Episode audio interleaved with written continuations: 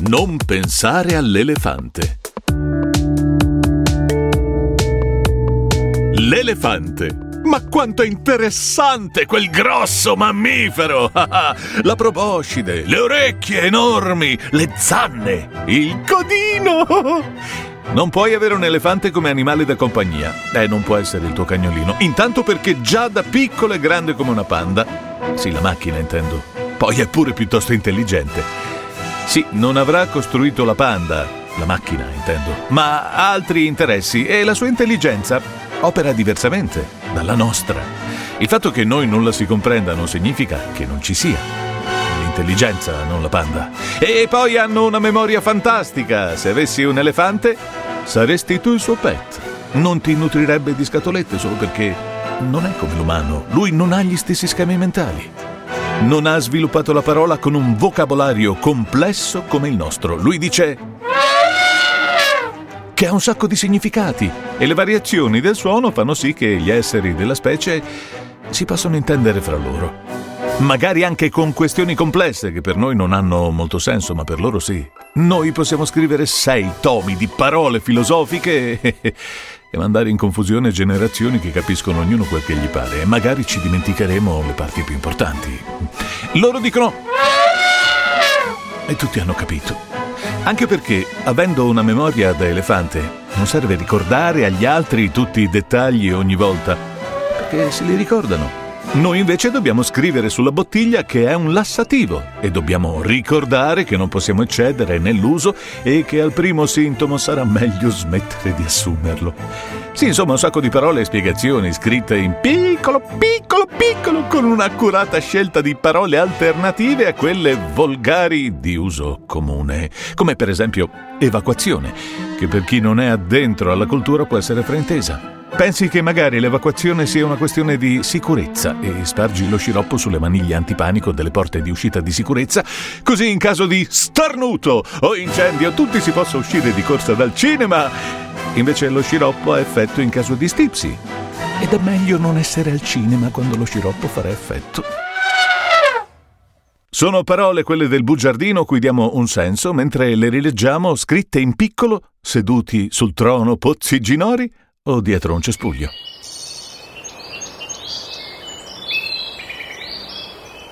Forse anche il nome bugiardino non è proprio azzeccato. Ecco, se fossimo elefanti basterebbe un... Un unico suono che condensa tutto. Sì, il significato, intendo. Avere un elefante in salotto non è cosa. Non ci starebbe neppure se fosse grande come la standa, senza scaffali e vetrine. Il salotto, intendo. Eppure l'elefante lo troviamo dappertutto. Scorazza libero come il vento nei comunicati pubblicitari. In pubblicità esistono regole. Oh, sia chiaro, non voglio fare il saccente.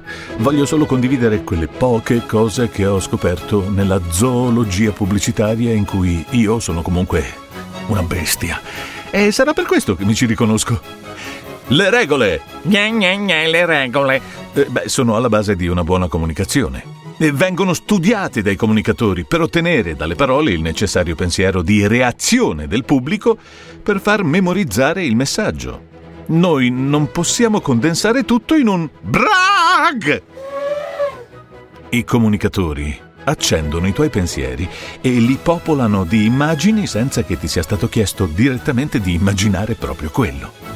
Immagini e sensazioni che devono rivelarsi esattamente quando arriva il momento in cui dovrai fare una scelta. Ma facciamo un'ipotesi. Ti serve una voce. Balestri, Paolo Balestri, tu vuoi, Paolo Balestri.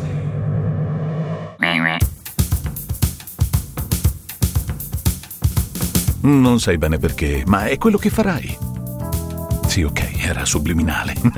no, eh, vabbè, era proprio idiota. E co- balestre intendo. Comunque, la pubblicità, come tutto, può essere usata per il bene o per il male. Sì, però, usarla male è tutta un'altra storia. Eh, adesso mi do delle arie. Ma insomma, hai mai notato le pubblicità che iniziano con le domande? Sì, vabbè.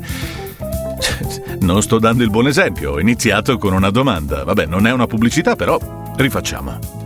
Ogni volta che assisto a pubblicità in cui si fanno domande mi domando se a quella domanda c'è solo una risposta o se ce ne possono essere altre.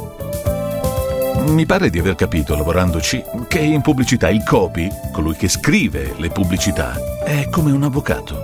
Non fa domande se non è sicuro dell'unica risposta a suo favore. E credo sia perché alla domanda, nella mente del pubblico, corrisponde la ricerca di tutte le risposte possibili. Ce ne sono sempre, perché siamo tutti così diversi che è impossibile non avere risposte differenti da ciò che si sperava. Quindi, perché fare domande in pubblicità? Ah, che barba! Ci sono ricaduto. Ok, ci riprovo. In pubblicità si danno risposte alle domande che già sono nella mente del pubblico. Le domande, intendo. Insomma, così va meglio. Questione di ottimizzazione, sì. Ogni inserzionista pubblicitario paga ogni istante del proprio passaggio pubblicitario. Che sia musica, silenzio o parole. Egli paga. I primi a capirlo sono stati gli imprenditori dal basso, per intenderci, gli artigiani che ai tempi delle radio libere si facevano pubblicità non mediati dal consupporto professionale di alcun pubblicitario professionista. La Acme SRL, figli artigiani da tre generazioni, si costruiva lo spot riempiendolo di informazioni come non ci fosse un domani. Ogni istante dello spot veniva pagato e quindi tanto valeva dire tutto quello che c'era da dire. 80, 90, 100 parole in 30 secondi, anche di più anche velocizzando lo spot. E se il codino era in omaggio, Acme vende furgone delle consegne in buono stato. Alla fine dello spot, che poi era l'elefante. Eh, perché vendi il furgone? Stai fallendo. Allora rimani a piedi in questo periodo se per caso ti chiamo, eh? Sono domande che uno si fa. Non è facile convincere chi paga uno spazio radio che servono anche momenti di silenzio e che certe cose, sebbene parte integrante dei valori dell'azienda, è meglio non dirle in questo spazio. Che quello spazio è abbastanza per un solo messaggio, che in quei pochi secondi non puoi raccontare la storia della tua vita. Interessantissima, senza dubbio. L'azione creativa nasce dall'elaborazione delle fantasie mescolate con le necessità, filtrata dalle capacità di evitare elefanti del copy. Vuoi vendere una mela? Cioè, ok, ho fatto una domanda. Vuoi vendere una mela? Ricetta. Mettiamo nella ciotola i dati tecnici, quindi il mercato su cui presenti la tua mela. Poi dovrai aggiungere quel che si conosce delle qualità della mela, dal dottore, che proprio non le sopporto perché non ci vai dal dottore, eh, i dentisti, che non si capisce perché le consigliano, dato che anche quelle guariscono i denti, ed eviterai di parlare di Biancaneve e della mela avvelenata, assolutamente. A quel punto mescolerai quel che sai sperando che dalla fantasia scaturisca il primo blob creativo. Molti creativi dicono che la prima idea è da scartare e che seguiranno altre eruzioni. Se invece sei preoccupato di non riuscire a realizzare un messaggio che ti porti immediato ritorno, allora sull'onda della disperazione inizierai a immaginare cosa si starà chiedendo il consumatore di mele e gli vorrai suggerire tu la domanda da farsi. Anche tu hai paura delle mele avvelenate? E qui l'elefante proprio. Prova le nostre gustosissime mele di montagna, rosse come l'amore, saporite come la passione, croccanti e fresche perché appena colte. L'elefante a cui non fare caso ha fatto capolino con un cartello non fate caso a me, brag! Io non sono una mela avvelenata, non ci sono gli antiparassitari sulla mia buccia. E tu intanto pensi alla mela avvelenata e agli antiparassitari. Ma è impossibile non notarlo quell'elefantino. E poi ti ricordi che la nonna coglieva dall'albero le mele e decidi di aggiungere una simpatica vecchina che offre la mela alla nipotina. La vuoi una mela, cara? Prendila, è buona. Accidenti a Mr. Disney. Da quando è uscito il film non c'è pace. Per le mele, intendo. Eh.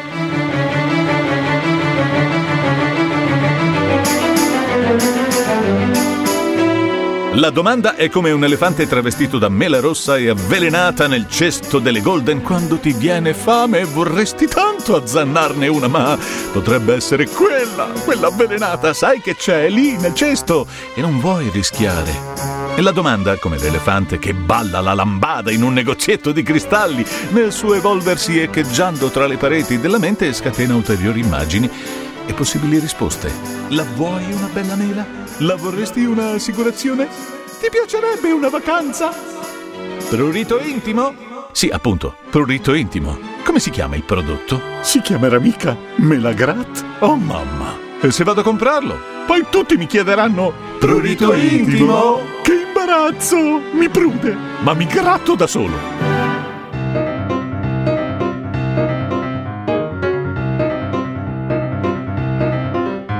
Non pensarci all'elefante, toglilo dalla testa. Non esistono elefanti qui dentro. Concentrati. Alla radio è difficilissimo essere creativi perché le immagini che dicono più di mille parole non ci sono. Ma alla radio si può essere davvero efficaci perché è possibile usare le immagini già archiviate nei ricordi degli ascoltatori. Ogni immagine ha una parola chiave. Le domande innescano migliaia di parole a random. Non le puoi controllare e non saprai mai quali immagini scateneranno le domande della pubblicità nella mente del tuo ascoltatore. Il passo successivo del pensiero creativo potrebbe essere di rispondere direttamente alla domanda affidando alla mela il compito. Sono una mela della Val Melosta, sono buona, sono genuina ed ecco che la mela parla. Ma tu te la mangeresti una mela cosciente con cui discutere dei suoi ultimi istanti di vita? Magari sei vegetariano, vegano, fruttariano. Oppure hai fame. Finisce che mi faccio un panino alla cioccolata, altro che mela. Perché fai domande in pubblicità? La prima frase che dici in uno spot farà decidere al cervello se continuare ad ascoltare oppure no. Già il fatto di porre una domanda spinge la mente ad un'azione che ti stoglie l'attenzione per tentare di rispondere, ma ecco, a quel punto sarebbe necessario un silenzio mentre la mente elabora. Un silenzio che tu inserzionista paghi. Intanto la mente dell'ascoltatore sta vagando sola verso una meta diversa da quel che speravi tu, verso una risposta eh, oppure ti ignora. Certo, alla tua domanda segue una risposta, ma si somma alle mille voci che si stanno ammassando nella mente di chi ti dovrebbe ascoltare, che purtroppo è già distratto. Quindi perché nominare l'elefante se non ne vuoi parlare? Impariamo dagli elefanti, un solo argomento, una sola frase diretta.